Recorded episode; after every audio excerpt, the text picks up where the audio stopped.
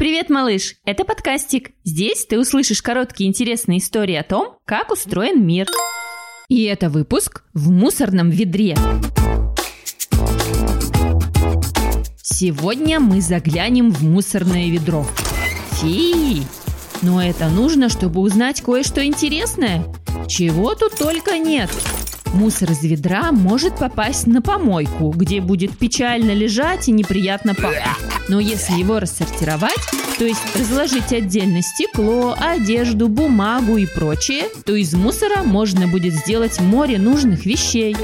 Среди баночек и пакетов в мусоре у тебя дома наверняка лежит шкура от банана, или картофельные очистки, или вялый салат, или скорлупка от яиц, луковая шелуха, косточки от персика, заплесневелая корочка хлеба.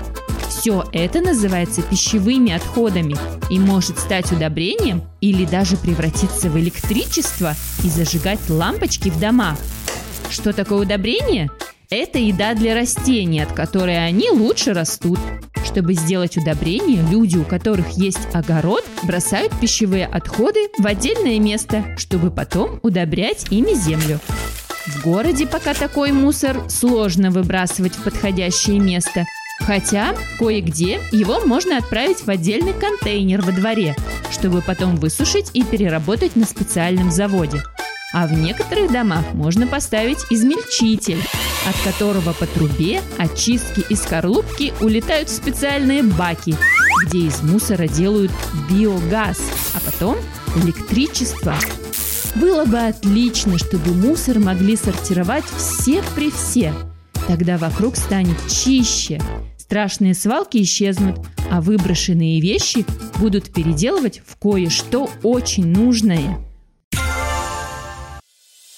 Подкастик про природу, про здоровье, про еду, про все на свете. Слушайте сами, включайте своим детям бесплатные аудиоистории о том, как устроен мир – Вбивайте в интернет-поисковик слово «подкастик».